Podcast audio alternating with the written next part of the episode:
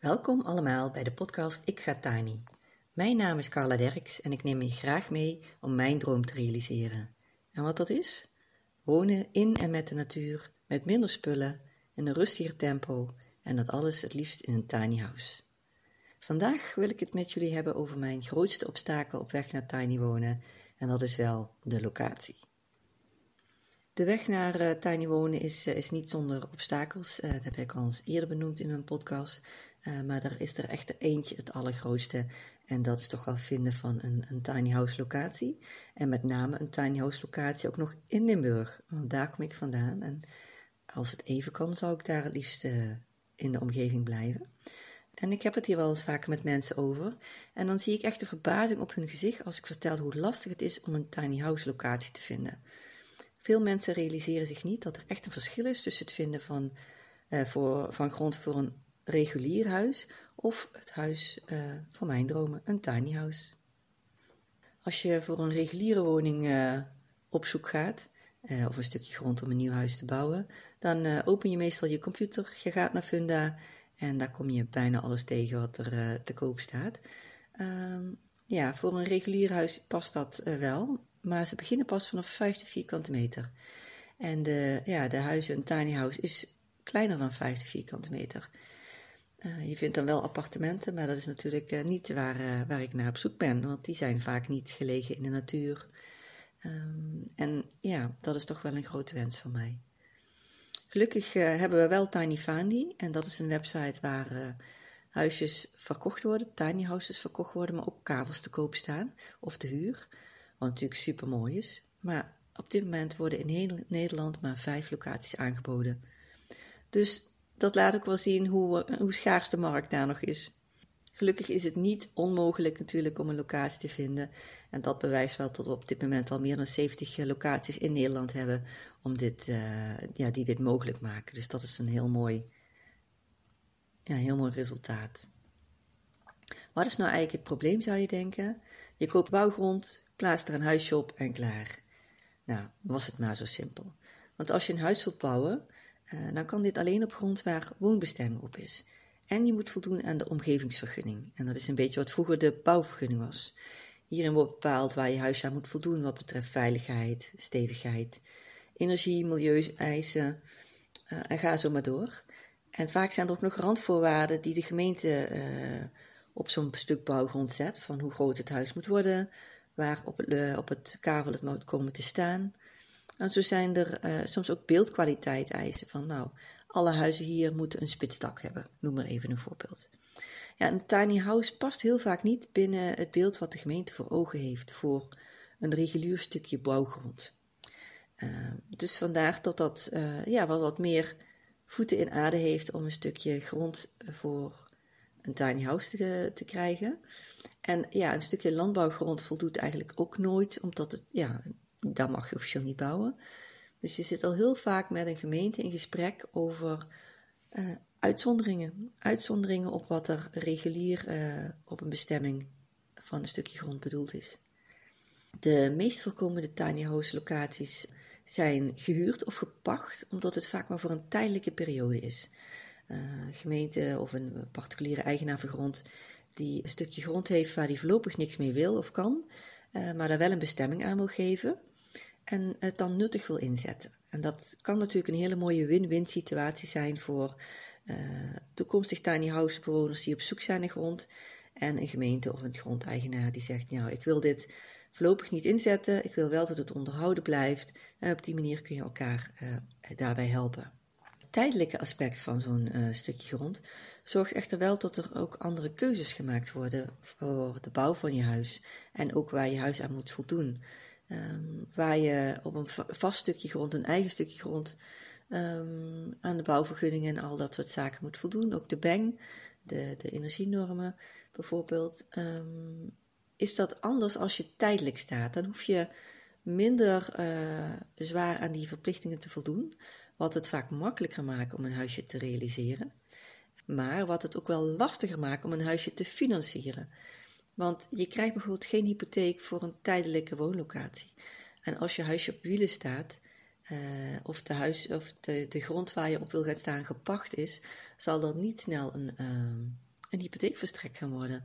Het is roerend goed, het is een tijdelijk aspect, er zijn te veel risico's aan op de lange termijn om uh, ja, zekerheid te geven aan de verstrekker van de hypotheek.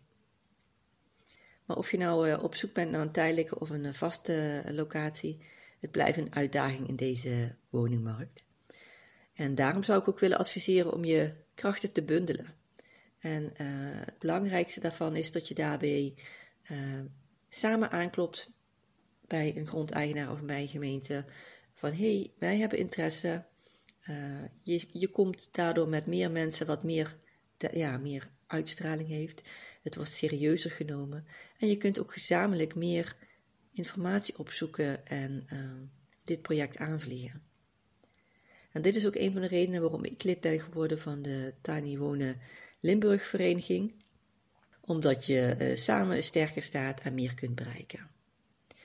En uh, wat we bijvoorbeeld met deze vereniging uh, doen, is uh, ook themabijeenkomsten organiseren voor mensen die tiny willen gaan wonen, maar ook voor gemeentes om hun meer te informeren, meer van informatie te voorzien, zodat niet elke gemeente het wiel opnieuw hoeft uit te vinden. Wat we ook doen is per locatie of gemeente waar interesse is een werkgroep volgen, vormen van mensen die graag op deze locatie willen wonen. Dat zorgt ervoor dat je een klein clubje mensen krijgt die actief aan de slag gaan. Die gaan kijken welke locaties zijn er in deze gemeente. Hoe kunnen we uh, misschien een probleem oplossen van de grondeigenaar? En je kunt ook gezamenlijk het gesprek aangaan met de gemeente en dan ook goed voorbereid naar zo'n gesprek gaan. Wat we met de vereniging afgelopen jaar ook gedaan hadden, is een uh, bijeenkomst georganiseerd voor gemeentes in Limburg. En dat was een hele interessante. Ik mocht daar als toekomstig tiny house bewoner eh, bij aanwezig zijn. En ik moet zeggen dat dat een hele leerzame bijeenkomst was voor gemeentes, maar ook voor mij als toekomstig bewoner. Want soms ben ik zo bezig met mijn eigen situatie, en ik denk dat dat voor veel uh, toekomstig tiny house bewoners is, dat je zo bezig bent met wat jij graag wilt, tot we uit het oog verliezen wat de gemeente eigenlijk wil, of waar zij tegenaan lopen, of een toekomstig grondeigenaar. Het hoeft natuurlijk niet per se een gemeente te zijn, maar in dit geval was het wel gericht op uh, gemeentes. En um, het, het, interessante was dat je dan ook de problemen tegenkomt waar zij tegenaan lopen. Uh, zo hebben de nodige gemeentes aangegeven: we hebben geen eigen grond. En dan kunnen ze er nog zo positief tegenaan staan. Als ze geen eigen grond hebben, dan ligt het aan uh, het clubje Tiny House bewoners om een grondeigenaar te vinden die hierin mee wil werken. En ook een, veel, uh, ja, een argument wat ik veel hoorde was, we hebben weinig capaciteit. Op dit moment is overal een, een schaarste aan werknemers, ook bij gemeentes. En een, tiny house project gaat toch wel de nodige tijd in zitten. En ehm, ja, daar hebben ze gewoon de mogelijkheden vaak niet toe. Anderen geven soms ook wel aan of er, uh, dat ze niet weten of er wel genoeg behoefte is binnen de gemeente. Dat was wel heel leuk om te horen dat uh, Marjolein in het Klein, die, uh, of Marjolein Jonkers van Marjolein in het Klein, die aanwezig was bij deze bijeenkomst, heel duidelijk aangaf: jongens, er is zoveel onderzoek gedaan, er zijn, is zoveel vraag naar huisjes in Nederland. Daar hoef je geen onderzoek meer naar te doen. Dat is echt wel duidelijk ondertussen. maar ze willen, gemeentes willen wel vaak weten of inwoners van hun gemeente er ook echt interesse in hebben. Ja, wat hebben we nog meer gehoord aan, bezwaren waar gemeentes tegenaan lopen? Uh, ook wel een stukje van ja, een beetje controle willen houden over wat er nou daadwerkelijk komt te staan op zo'n stukje grond. Het is misschien ook het onbekende, bang voor uh, een stukje, een groepje hippies die er op een veldje komen te staan. Um, een wildgroei aan huisjes, misschien waar mensen bang voor zijn. En daardoor hebben ze wel het idee van, nou moeten we dan niet kiezen voor allemaal dezelfde huisjes of allemaal dezelfde materiaalgebruik. Gelukkig kun je met veel ja, delen van kennis vanuit juist een tiny house organisatie daar wel ook een hoop twijfels wegnemen. Maar je merkt wel dat daar een beetje twijfel is over uh, hoe dat dan uitkomt te zien. En als laatste kwam ook wel naar voren de, de omwonenden. Uh, ook bij omwonenden is het vaak onbekend wat tiny house wonen is. Wat voor mensen komen daar nou te wonen? Uh, zijn bang voor waardedaling in hun woning. Ja, en de gemeente is toch wel voorzichtig om, uh, om die stap te nemen. Om, uh, hoe pak je dat goed aan, zodat je niet je om, ja, de rest van je hormonen tegen de haren instrijkt. Tijdens deze bijeenkomst voor gemeentes werd daar dus heel veel kennis gedeeld over hoe je dit als gemeente aan kunt vliegen om een tiny house locatie te realiseren. En er waren ook twee gemeentes aanwezig die hier actief mee bezig zijn in de gemeente Limburg.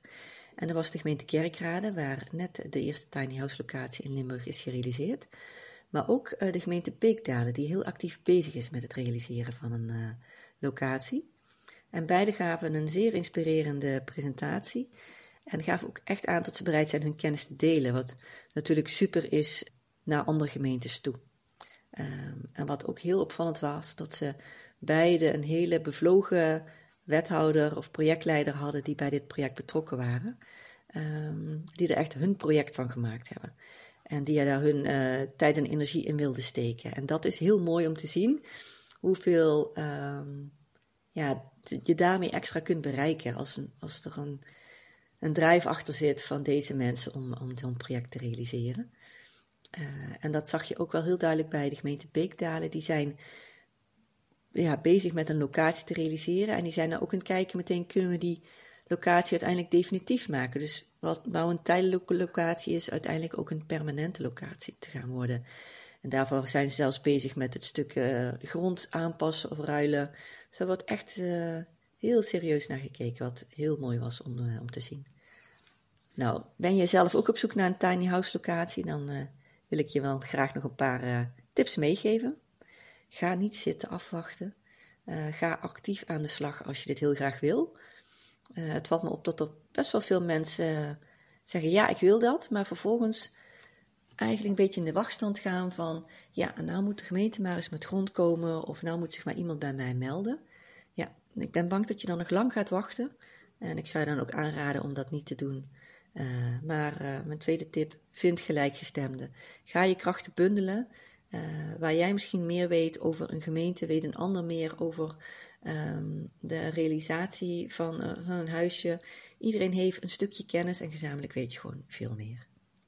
Kijk ook even goed bij een gemeente waar je interesse hebt om te gaan, uh, ja, om werk te gaan verzetten voor een tiny house locatie. Is er überhaupt interesse? Hebben ze capaciteit?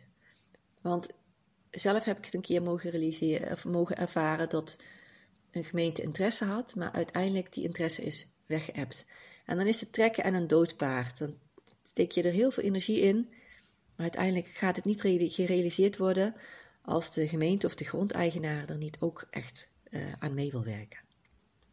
Ja, en dan uh, iets wat ik net al benoemd heb. Verdiep je in de behoeften van de grondeigenaar of van de gemeente. Kijk of je een win-win situatie kunt creëren. Is er een stukje grond in de gemeente dat eh, een beetje verwaarloosd. Kijk of je daar een plan voor kan maken. Als je iets kan creëren waar je beide um, voordeel bij hebt, dan denk ik dat dat altijd uh, succesvoller is.